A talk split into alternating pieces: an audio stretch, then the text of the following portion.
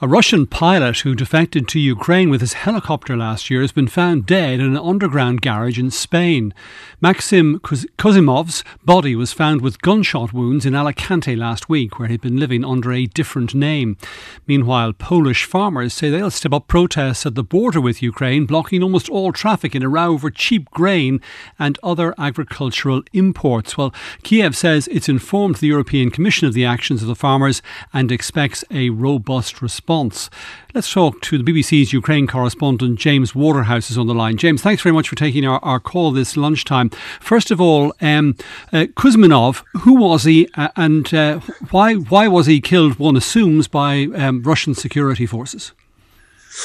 Good afternoon. Yeah, Maxim Kuzminov is part of a real security coup for Kiev, where Kirilo Budanov, the country's head of the security forces, his unit, his department oversaw, or negotiated this defection by Maxim Kuzminov, a Russian helicopter pilot. And in real dramatic fashion, in August last year, he flew his helicopter with its crew across the border into uh, eastern Ukraine, which is controlled by Kiev from occupied territory. It came down as the remaining crew members ran back towards Russian territory. They were shot dead. He was awarded half a million euros for switching sides, and Kiev has said all along that he would have been protected inside Ukraine. He asked to go to Spain to reunite with an ex partner, and now we have these reports that he has been shot several times, as you say, found dead uh, in a in a garage on the east coast of Spain. The authorities there are not saying much, but the Ukrainian intelligence services are saying he was indeed taken out by Russian um, Russian agents mm. of some form. The Kremlin said he was a, a, a, corpse anyway because of the way he betrayed his country. We know Moscow goes after defectors in the past. I think of the Salisbury poisonings in, in England when they went after Sergei Skripal and failed, but took the life of a of another woman who lived locally. So yeah, it's quite it's quite a dramatic end, and, and mm-hmm. some would argue not surprising. And presumably se- designed to send a message to other would be defectors: we we will get you. Exactly. If Moscow, the Kremlin, Vladimir Putin is preoccupied by anything, it is internal consumption. It is what the Russian people make of his decisions and actions. And if it is suddenly portrayed as being acceptable for Russian service personnel to switch sides, to, to, to leak secrets, to fight for the other side, they want they will be incredibly keen to send a message. And I, I mm-hmm whilst the Spanish authorities are fair, remaining fairly hush about this, you can expect the Kremlin to talk up the demise of of Mr. Kos- Kosmanov, no doubt about that. Right. I want to come to these farmer protests on the Ukrainian border, but first of all, more, more broadly, um, the, the reports suggest that Ukraine is very much on, on the back foot on the battlefield at the moment.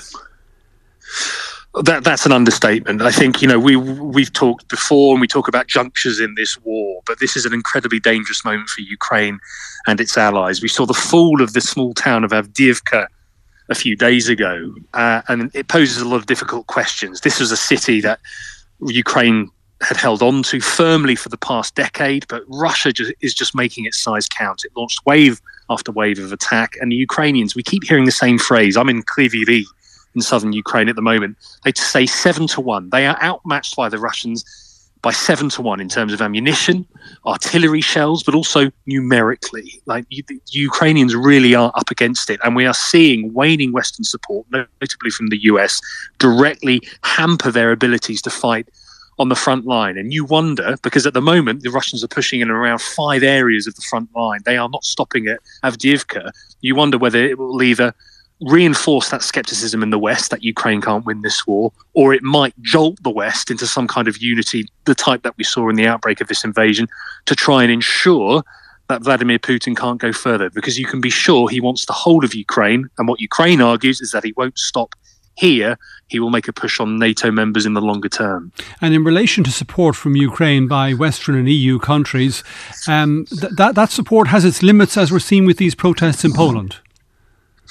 Oh, it's a, a hugely frustrating sight for Kiev and, and Ukrainians. I mean, this is something where you have it's a bit of a paradox. You have Poland, this this loyal ally of Ukraine with this war. It, it is a country that knows what it's like to be on the receiving end of Russian aggression. It's a staunch military ally. It's one of the biggest military spenders in NATO, and yet it has this huge agricultural row that keeps building. Polish farmers are not happy with Ukrainian grain, where um, export tariffs were lifted during the outbreak of the invasion.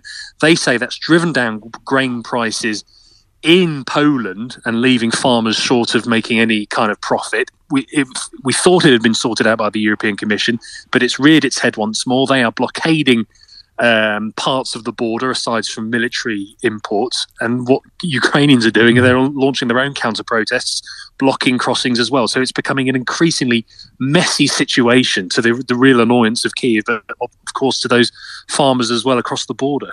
All right. James, we leave it there. Thanks so much for that. James Waterhouse, BBC Ukraine correspondent.